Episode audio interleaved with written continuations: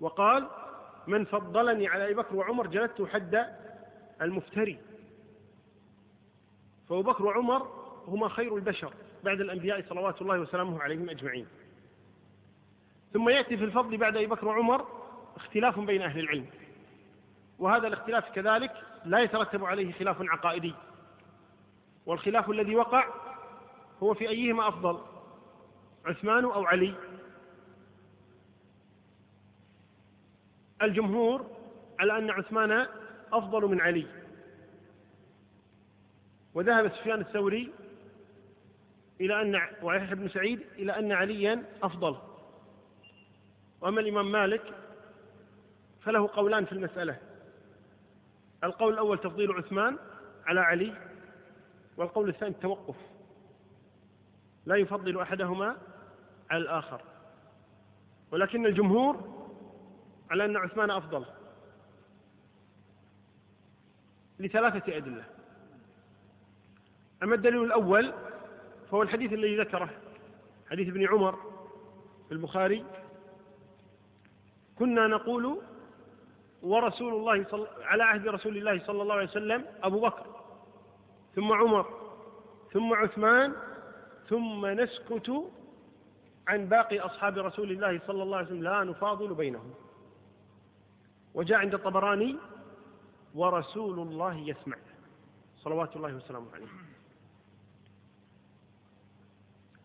وأما الثاني فهو ما جاء عن أيوب بن تميمة السختياني وأحمد والدار قطني أنهم قالوا من فضل عليا على عثمان فقد أزرى بالمهاجرين والأنصار. وذلك أنه لما وقعت الشورى وذلك أنه لما أصيب عمر جعل الأمر في ستة كما هو معلوم في عثمان وعلي وطلحة والزبير وسعد بن أبي وقاص وعبد الرحمن بن عوف. وقال لهم اختاروا أحدكم. أما الزبير فقال أنا أخرج منها لا أريد الخلافة. وجعل صوته لعلي. وأما طلحة فكذلك. قال لا أريد الخلافة وجعل صوته لعثمان. وأما سعد فخرج منها ولم يعط صوته لأحد ولكن خرج منها. فكان عبد الرحمن بن عوف إذا اختار عثمان كان لعثمان صوتين وإذا اختار عليا كان لعلي صوتين صوتان. كان لعثمان صوتان وكان لعلي صوتان. فكان الأمر بيد عبد الرحمن بن عوف في أيهما يختار. يقول عبد الرحمن بن عوف بعد أن جلس ثلاثة أيام يطرق أبواب المهاجرين والأنصار. يقول بعد ذلك والله ما تركت بيتا من بيوت المهاجر والأنصار إلا وطرقت فما رأيتهم يعدلون بعثمان أحدا. يعني يفضلون عثمان فبايعه وبايعه علي وبايعه الناس. وإذا قال أيوب السختياني والدار قطني وأحمد من قال إن عليا أفضل كأنه يقول هؤلاء الأنصار والمهاجرون الذين قدموا عثمان كأنهم ما يفهمون. بل ما قدموا عثمان إلا وهم يعتقدون أن عثمان أفضل من علي. فهذا هو الدليل الثاني. وأما الدليل الثالث وما جاء في الحديث السابق الذي ذكرناه وهو أن النبي صلى الله عليه وسلم رأى كأن ميزانا نزل من السماء فوزن بالأمة فوزنهم. ثم وزن أبو بكر في الأمة ليس فيهم رسول الله صلى الله عليه وسلم فوزنهم.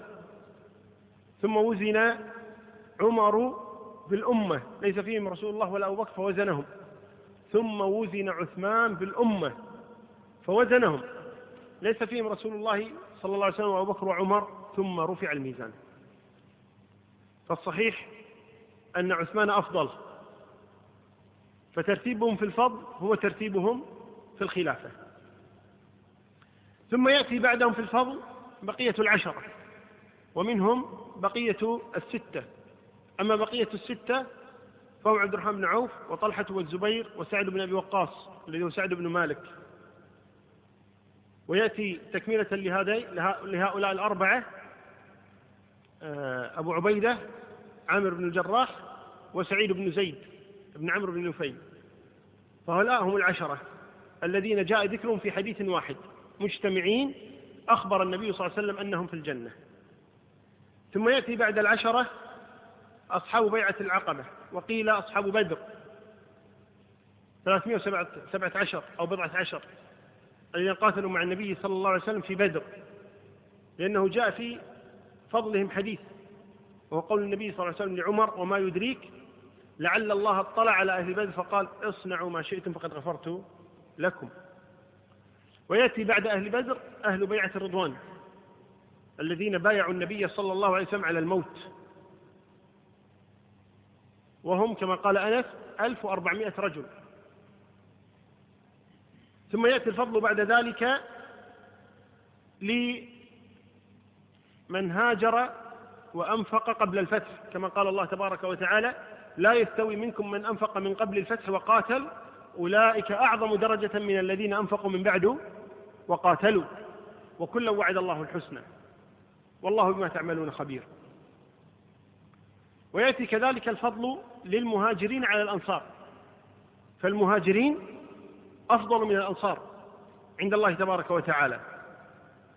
وذلك أن الأنصار كما هو معلوم تبوأوا الدار والإيمان ولم يجدوا في صدورهم حرجا مما أوتوا ويؤثرون على أنفسهم ولو كان بهم خصاصة. لما جاءهم الأنصار قاسموهم الأموال والدور والزروع. حتى أذن النبي صلى الله عليه وسلم في بعض هذا ولم يأذن في البعض الآخر. بل بلغ فيهم الأمر أن قال بعضهم لبعض أي بعض الأنصار لبعض المهاجرين اختر أي الزوجتين أطلقها فتتزوجها. فهم بذلوا النصف من الأموال والنصف من الدور والنصف حتى من الأهل لإخوانهم المهاجرين. لله تبارك وتعالى. أما المهاجرون فبذلوا الكل. تركوا الأموال تركوا الأولاد تركوا الدور تركوا كل شيء كما قال الله تبارك وتعالى للمهاجرين للفقراء المهاجرين الذين أخرجوا من ديارهم وأموالهم. فهم تركوا كل الأموال وكل الديار وكل الأولاد في سبيل الله تبارك وتعالى. فهم أفضل عند الله تبارك وتعالى. فالمهاجرون بشكل عام أفضل من الأنصار وهو على الترتيب الذي ذكرناه. وكل من لقي النبي صلى الله عليه وسلم مؤمنا به ومات على ذلك فهو من أصحابه. ولكن هذه الصحبة تتفاوت. فمن لازم النبي صلى الله عليه وسلم ليس كمن لقيه سنة ومن لقيه سنة ليس كمن لقيه شهر. ومن لقيه شهرا ليس كمن لقيه ساعة. ومن لقيه ساعة ليس كمن رآه مرة واحدة. فضلا عمن رآه النبي ولم يرى النبي كصغار الصحابة الذين لم يروا النبي صلى الله عليه وسلم كمحمد بن أبي بكر الذي ولد قبل وفاة النبي صلى الله عليه وسلم بشهرين أو ثلاثة أشهر. فالشاهد أن الصحابة رضي الله عنهم يتفاوتون في الفضل. ولكن كل من رأى النبي أو رآه النبي صلى الله عليه وسلم مؤمنا به ومات على ذلك فهو من أصحاب النبي صلى الله عليه وسلم. وهم خير القرون كما قال النبي صلى الله عليه وسلم خير الناس قرني. ثم الذين يلونهم ثم الذين يلونهم. ولا يجوز تفضيل غير الصحابة على الصحابة. بل الصحابة أفضل من غيرهم. فهم لم يأتي ولن يأتي مثلهم أبدا. بل هم خير الناس. اختارهم الله تبارك وتعالى لصحبة نبيه محمد صلى الله عليه وآله وسلم. ولذلك لما سئل أو يخطئ كثير من الناس الآن حينما يجعلون شيئا من المقارنة بين عمر بن عبد العزيز ومعاوية بن أبي سفيان فيقول أيهما أفضل؟ هذه في حد ذاتها مصيبة. والمصيبة الأعظم عندما يأتي ويقول إن عمر بن عبد أفضل من معاوية. إذ كيف يقارن أولا بين صحابي وتابعي؟ ثم بعد ذلك كيف يقال إن التابعية أفضل من الصحابي؟ هذا باطل. ولذلك لما سئل عبد الله بن المبارك رحمه الله ورضي عنه أيهما أفضل معاوية أو عمر بن عبد العزيز؟ قال والله لحبات رمل دخلت في منخر معاوية وهو يصلي خلف رسول الله صلى الله عليه وسلم أفضل من عمر بن عبد العزيز. وجاء عن بعض السلف أنه سئل أيهما أفضل معاوية أو عمر بن عبد العزيز؟ قال سبحان الله. هذا صحابي وهذا تابعي. ما في مجال للسؤال أصلا. هذا تشرف برؤية النبي صلى الله عليه وآله وسلم. كيف يقارن بغيره؟ فالشاهد أنه لا يشبه بالصحابة أحد بل هم خير الناس ولا ندعي فيهم العصمة. هم بشر كسائر البشر ولكنهم خير البشر. صلوات الله وسلامه على نبينا محمد ورضي عنهم. نعم. هل عنده شيء؟ لما ذكر نعم والسمع والطاعة للأئمة وأمير وأمير المؤمنين البر والفاجر ممن ولي الخلافة واجتمع الناس عليه ورضوا به ومن خرج عليهم بالسيف حتى صار خليفة وسمي أمير المؤمنين. والغزو ماض مع الأمراء الغزو والغزو ماض مع الأمراء إلى يوم القيامة البر والفاجر. البري. البر والفاجر لا يترك. وقسمة الفيء وإقامة الحدود إلى الأئمة ماض ليس لأحد أن يطعن عليهم ولا ينازعهم. ودفع, ودفع الصدقات إليهم جائزة نافذة ومن دفعها إليهم أجزأت عنه برا كان أو فاجرا. وصلاة الجمعة خلفه وخلف من و... الجمعة. وصلاة الجمعة خلفه وخلف من ولى جائزة تامة جائزة. جائزة تامة الركعتان. من أعادهما. ركعتان عندك؟ ولا ركعتين مش تصح تصح مش فهو مبتدع تارك للآثار مخالف للسنة ليس له من فضل جم- جمعته شيء إذا لم يرى الصلاة خلف الأئمة من كانوا برهم وفاجرهم. برهم.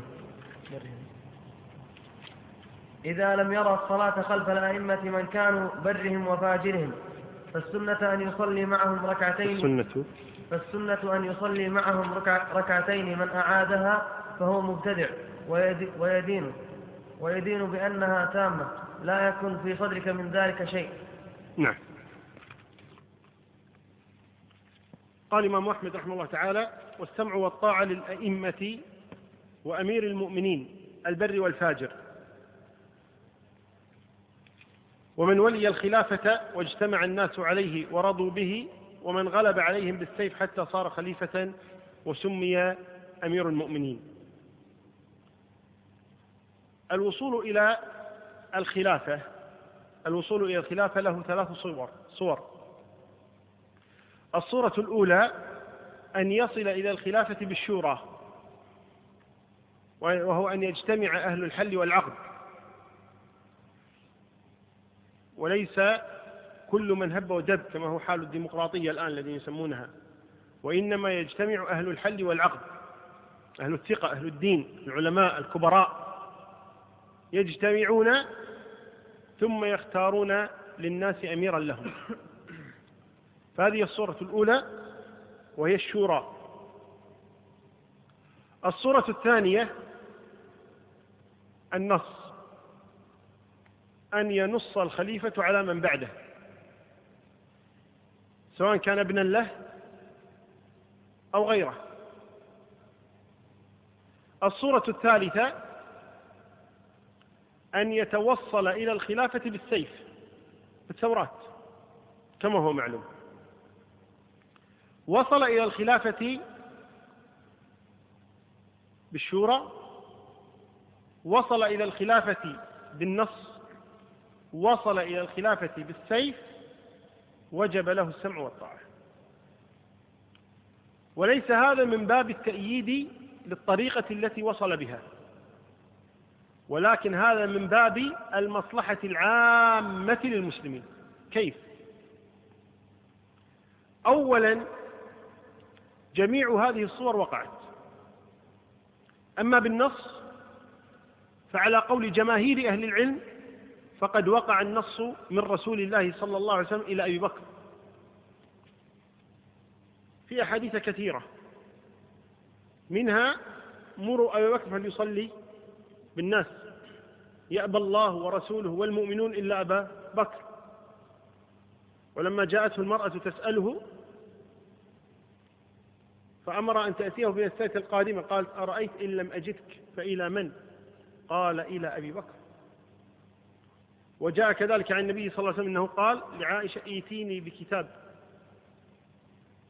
وادعي لي أباك وأخاك فإني أخشى أن يتمنى متمن ويأبى الله ورسوله إلا أبا بكر. فذهب بعض أهل العلم أو أكثر أهل العلم ذهبوا إلى أن الخلافة وصلت إلى أبي بكر بالنص. ولكن هل هو نص جلي صريح أو هو نص خفي؟ على قولين. والقول الثاني أن الخلافة إنما جاءت لأبي بكر بالشورى. كما قال عمر إن آه، أجعلها في شخص إن أترك الأمر فقد ترك من هو خير مني رسول الله. وإن نصصت على أحد فقد فعله من هو خير مني أبو بكر. فذهب آخرون من أهل العلم أن أبا بكر إنما أخذ الخلافة بالشورى أي باختيار المسلمين له. وأيا كان الأمر فهو يحتمل. ثم عمر نص عليه أبو بكر وبايعه المسلمون. ثم عمر نص على ستة وأمر المسلمين باختيار واحد منهم. وصلت الخلافة إلى عثمان بالشورى كما هو معلوم. وعلي وصلت إليه الخلافة بالشورى.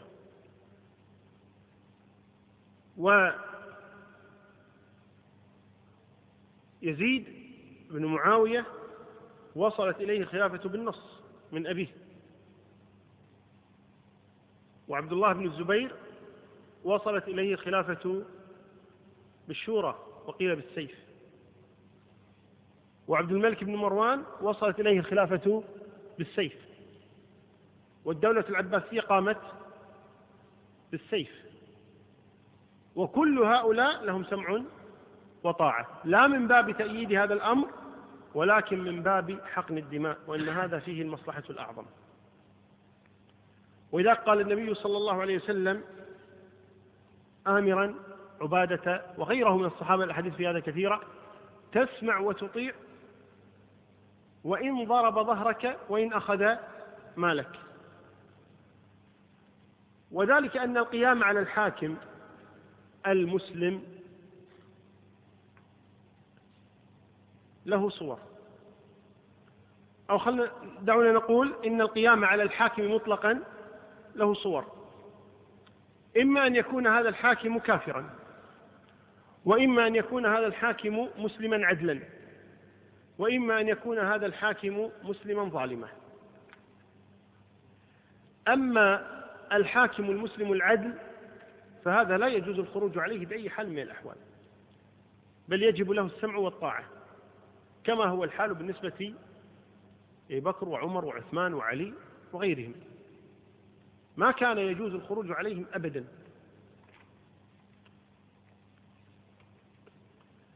الصورة الثانية وهي أن يكون الحاكم كافرا فهذا يجب الخروج عليه. لأنه لا يجوز أن يتولى أمر المسلمين كافر. والله تبارك وتعالى يقول ولن يجعل الله للكافرين على المؤمنين سبيلا. وأي سبيل أعظم من كونه متسلطا عليهم في الحكم والخلافة. فهذا لا يجوز أن يبقى بل يجب أن يعزل هذا الحاكم. ولكن العزل كيف يكون؟ يجب لأن العزل أو حكم الكافر للمسلمين ما اسمه هذا؟ منكر. أليس كذلك؟ أليس هذا من المنكر؟ نعم منكر. والمنكر يزال. يجب أن يغير المنكر. ولكن إذا كان تغيير المنكر بمنكر أعظم منه هل يجوز؟ لا يجوز. بل يجب تغيير المنكر بشرط عدم الوقوع بمنكر أعظم. إذا بناء على هذه القاعدة وهي أن المنكر يزال وأن المنكر لا يزال بمنكر أعظم منه.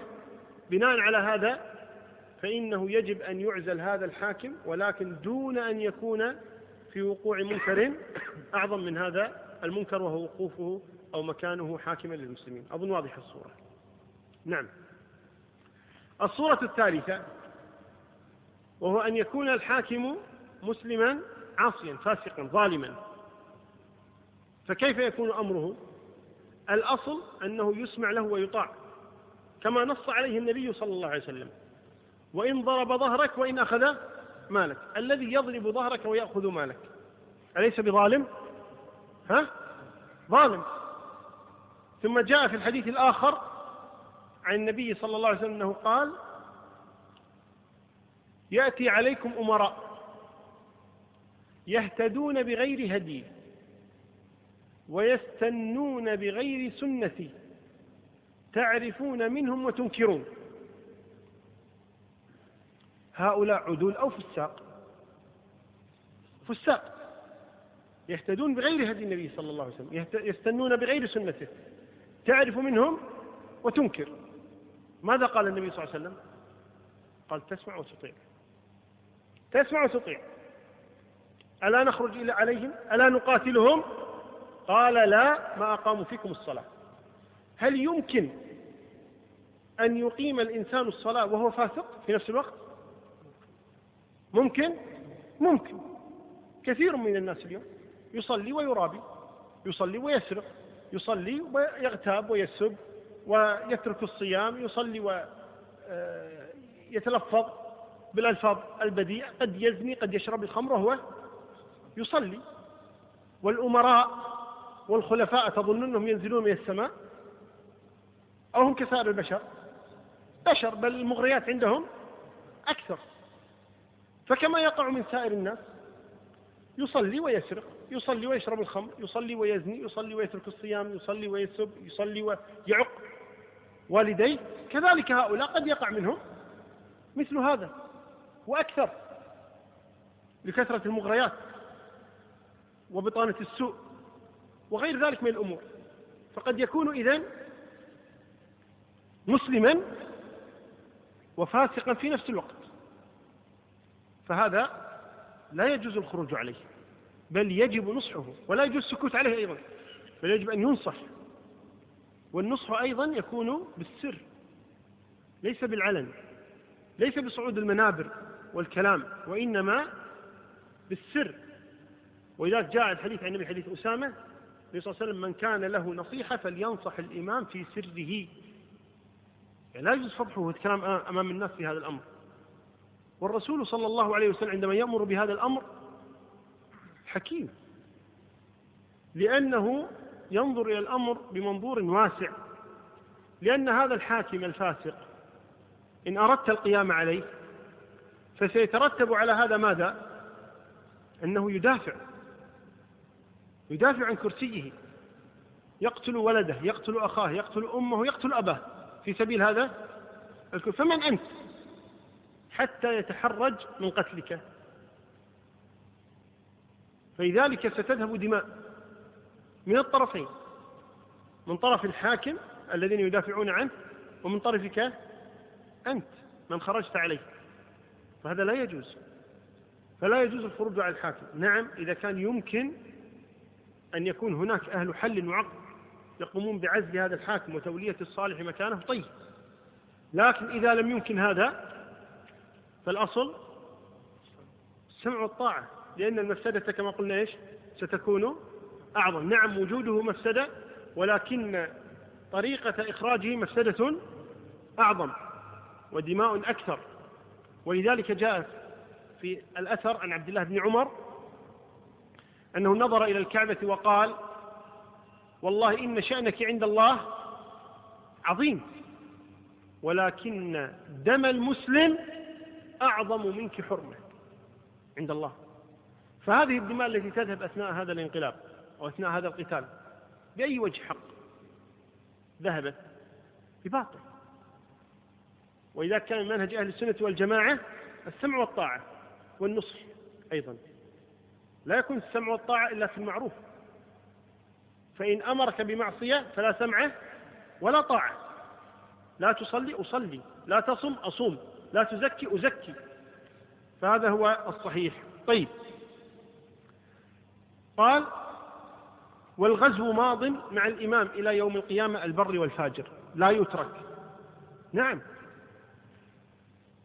بالله عليكم لو كان إمامان أحدهما يغزو ويجاهد في سبيل الله ولكنه ظالم. والثاني صالح تقي ورع ولكنه ضعيف. أيهما أنفع المسلمين؟ القوي فسقه على نفسه وجهاده للإسلام والمسلمين. وأما فسقه وظلمه فهو على نفسه. ولا أدل من هذا ما ذكرناه في بداية كلامنا. المعتصم. كان يقول بخلق القرآن. وضرب الإمام أحمد في عهده وسجن. وأوذي المسلمون أشد الإيذاء في زمن المعتصم. ومع هذا قيل ألا تدعو عليه؟ قال لا. ولو أعلم أن لي دعوة مستجابة لجعلتها في أمير المؤمنين. ما كفره. ولا أمر بالخروج عليه. لماذا؟ كان يقيم الجهاد وكان أميرا على المؤمنين وكان الإمام أحمد يرى أنه جهل عندما قال مثل هذا الكلام. وكذا من سبقه وهو المأمون ومن تبعه وهو الواثق. ما نقل أنهم كفروهم أبدا. بل الغزو معهم ماض أفضل من عدم الغزو. لأنه في الغزو معهم تعلو راية الإسلام ويحاكموا كمان مسلم فاسق. لكن مع عدم الغزو يتسلط عليك الكفار ويحكموا كمان الكافر والعياذ بالله. نعم. قال وإقامة الحدود إلى الأئمة ماض. ليس لأحد أن يطعن عليهم ولا ينازعهم. أي في إقامة الحدود. هذا يسمونه افتئات على الحاكم. لو رأيت شخصا يزني لا يجوز لك أن تقيم عليه الحد. أو شخصا يقتل لا يجوز أن تقتله من باب إقامة الحد عليه. بل هذا من حق الحاكم. هو الذي يقوم بهذه الأمور. قال ودفع الصدقات إليهم جائزة نافذة. الصدقات المقصود بها الزكاة. في السابق كان حاكم المسلمين يجمع الزكاة يوم المصدقين أن يخرج إلى الناس ويجمعوا الزكاة فوق حديث ابن اللتبية. فكان يخرج يجمع الزكاة والزكاة نوعان أموال ظاهرة وأموال باطنة. الإمام إنما يخرج المصدقين الذين يجمعون الزكاة لجمع زكاة الأموال الباطنة. ظاهرة؟ أكيد. ها؟ الظاهرة؟ نعم الظاهرة. شنو الأموال الظاهرة؟ شنو الأموال الباطنة؟ نعم. سم؟ ما أسمع. البساتين شنو هذه؟ ظاهرة أو باطنة؟ ظاهرة. باطنة شنو أي نعم. الباطنة النقدان الذهب والفضة هذه باطنة. ما حد يدري كم كل واحد كم عنده. الظاهرة عروض التجارة لأنك عارضها أمام الناس يعرفون كم عندك. المزارع الماشية الأنعام هذه كلها أموال إيش؟ ظاهرة.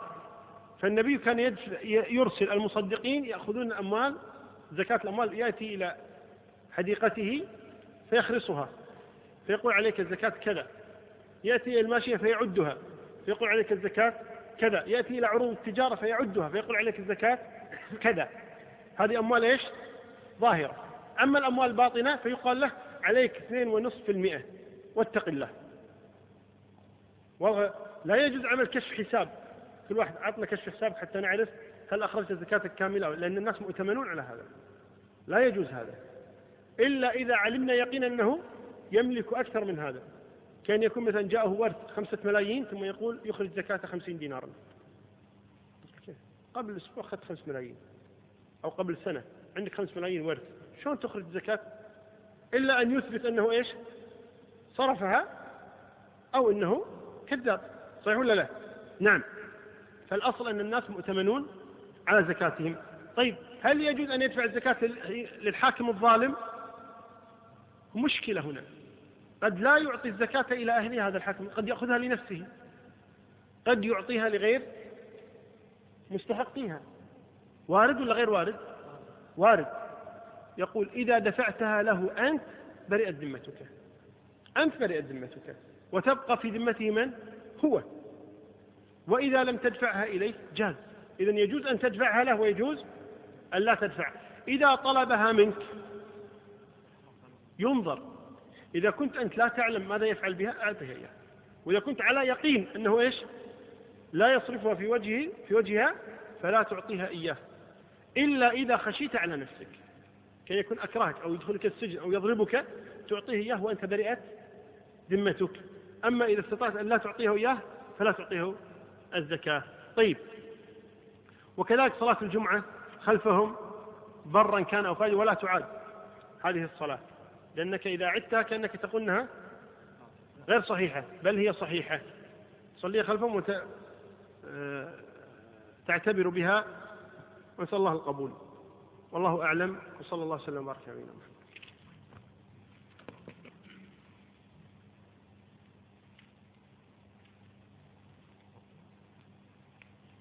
في عنده سؤال؟ الزكاة الإمام. من غير طلب. كيف تكون جائزة؟ جائزة ليش مو جائزة؟ لأنه هو المسؤول عن توصيله لكن إذا كان ما يوصلها. ما تعطيه إياه نغل الشملة.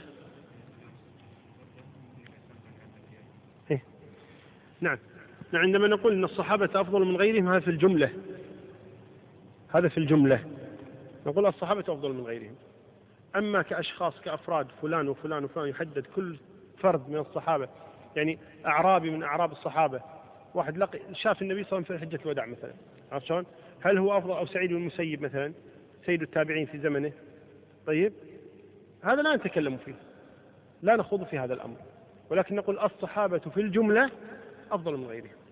لكن ما يسالي صحابي معروف جليد كمعاوية أو عثمان أو عمر أو علي أو سعد أو غيره ونفضل عليهم أحد التابعين هذا لا يجوز.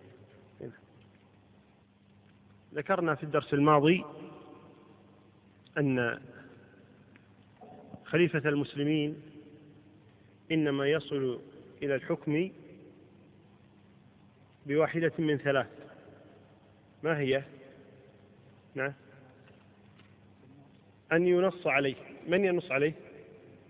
السابق. نعم. أن يكون بنص ممن سبقه. أن يصل بالشورى. الشورى لمن؟ نعم أهل الحل والعقد هم أهل الشورى. الصورة الثالثة نعم أن يصل بالسيف. طيب نريد مثالا للأول. من وصل إلى الحكم بالنص؟ نعم. عمر بن الخطاب بنص أبي بكر عليه ثم باختيار المسلمين له. ها؟ أبو بكر بنص النبي صلى الله عليه وسلم عليه. يزيد بنص معاوية عليه. وهكذا جميع خلفاء بني العباس تقريبا خلفاء بني أمية إلا ما استثني جميعهم إنما وصلوا إيش؟ بنص السابق على اللاحق. طيب بالشورى نعم. عثمان بعد؟ نعم. علي بعد؟ عبد الله بن الزبير. طيب من وصل إلى الحكم بالسيف نعم. نعم. من؟ لا توهقت نفسك. آه من؟ نعم. إي نعم أبو العباس السفاح. وبعده؟ أبو جعفر المنصور. طيب وكذلك قبله؟ عبد الملك بن مروان. طيب وكل هؤلاء تجب الطاعة لهم. طيب نبدأ. الحمد لله رب العالمين والصلاة والسلام على أشرف الأنبياء والمرسلين نبينا محمد وعلى آله وصحبه أجمعين.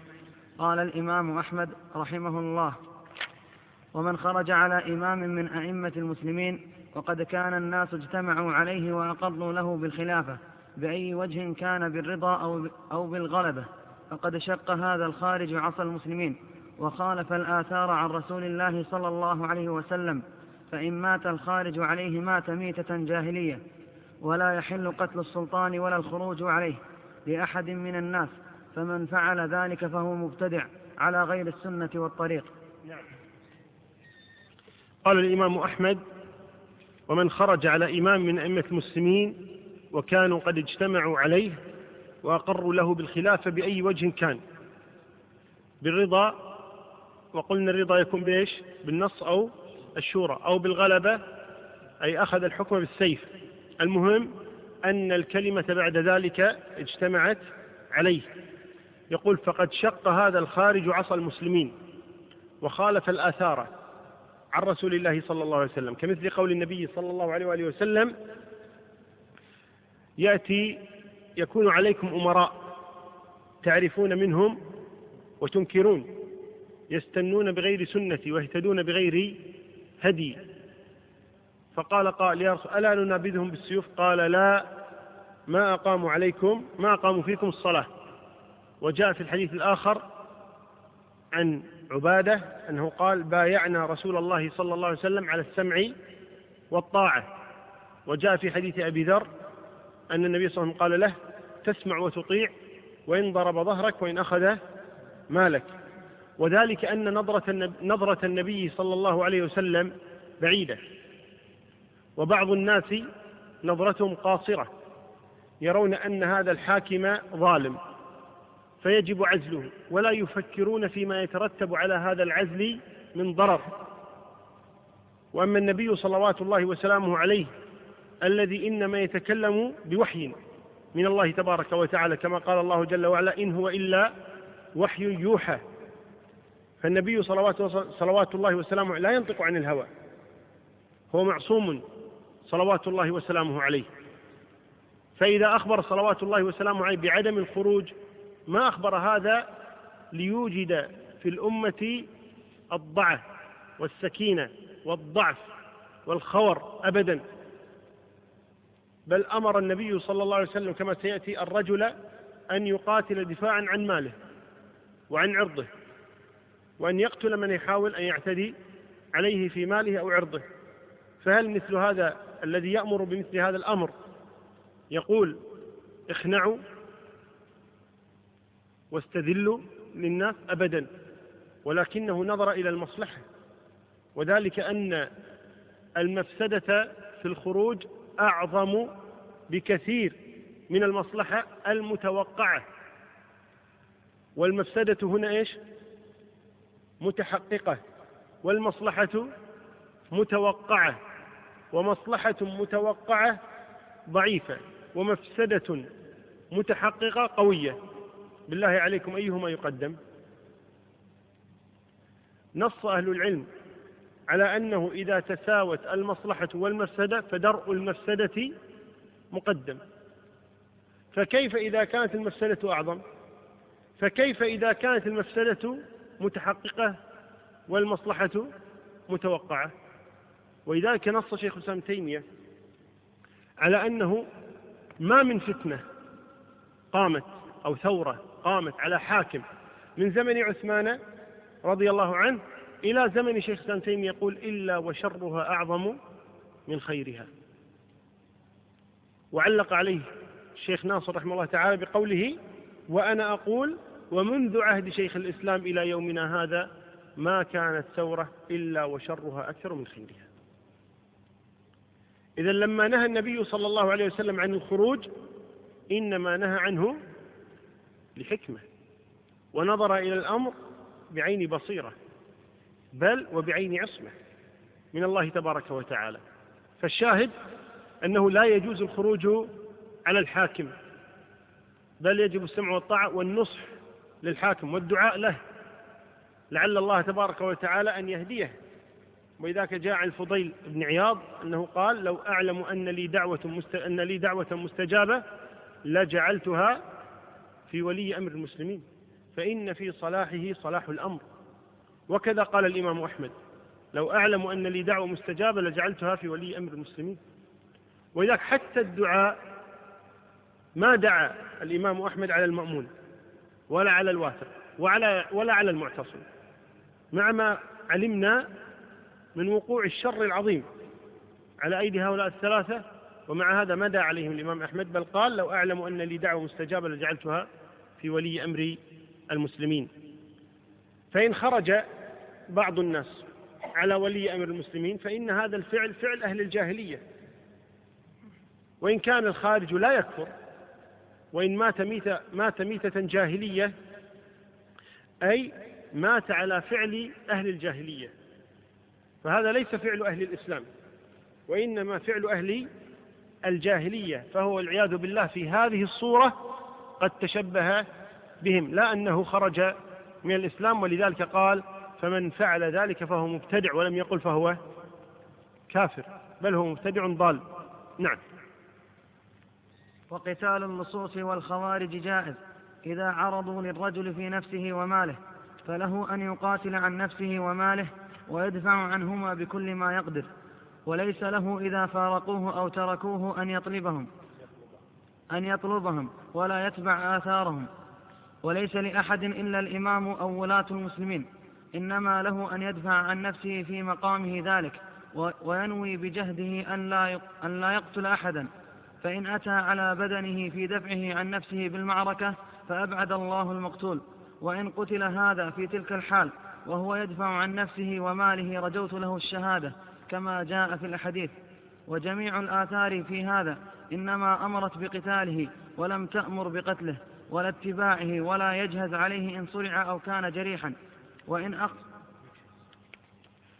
ولا يجهز عليه إن صرع أو كان جريحا وإنما وإن أخذه أسيرا فليس له أن يقتله ولا يقيم عليه الحد ولكن يرفع أمره ولكن يرفع أمره إلى من والله الله ولكن يرفع أمره إلى من ولاه الله فيحكم فيه. لا يخلو زمن ولا يخلو مجتمع من قطاع طريق ولصوص وسراق ومجرمين وغير ذلك. وهؤلاء بين النبي صلى الله عليه وآله وسلم كيف نتعامل معهم عندما سأله الرجل فقال يا رسول الله أرأيت إذا جاء الرجل يريد أخذ مالي؟ قال لا تعطه مالك. قال أرأيت إن قاتلني؟ قال قاتله. قال أرأيت إن قتلني؟ قال فأنت شهيد. قال أرأيت إن قتلته؟ قال هو في النار. فهكذا يتعامل الإنسان مع هؤلاء. فإذا جاءك الرجل يريد أخذ مالك يريد أخذ مالك أو يريد أن يعتدي على عرضك أو غير ذلك من الإيذاء من صور الإيذاء فلك أن تدفع عن نفسك. لك. أن تدفع عن نفسك. أما إذا كان يريد أن يأخذ مالك فلك ولا يجب عليك. لك أن تدفع ولك أن تطلب السلام وتتركه يأخذه المال. أنت مخير. أما إذا أراد عرضك فهنا يجب عليك أن تدفع عن عرضك. يريد أخذ دارك لك أن تدفع ولك أن تترك. ولكن لو دفعت لا تلام. ولو تركت الأمر إليك. مالك وأنت حر فيه أما عرضك سواء أرادك أنت عن نفسك أو أراد أهلك أو ما شابه هنا يجب عليك الدفع لأن تركك له معصية والعياذ بالله جريمة فهنا يجب الدفع الشاهد من هذا أنه إذا جاء الرجل يريد أخذ مالك أخذ مالك فإنه لك أن تدفع عن نفسك بماذا؟ بعدم إعطائه المال كيف؟ بإخفاء المال فقط يكفي. المهم أنك آه، تسلم بنفسك ومالك بأقل شيء من الضرر عليك أو عليه.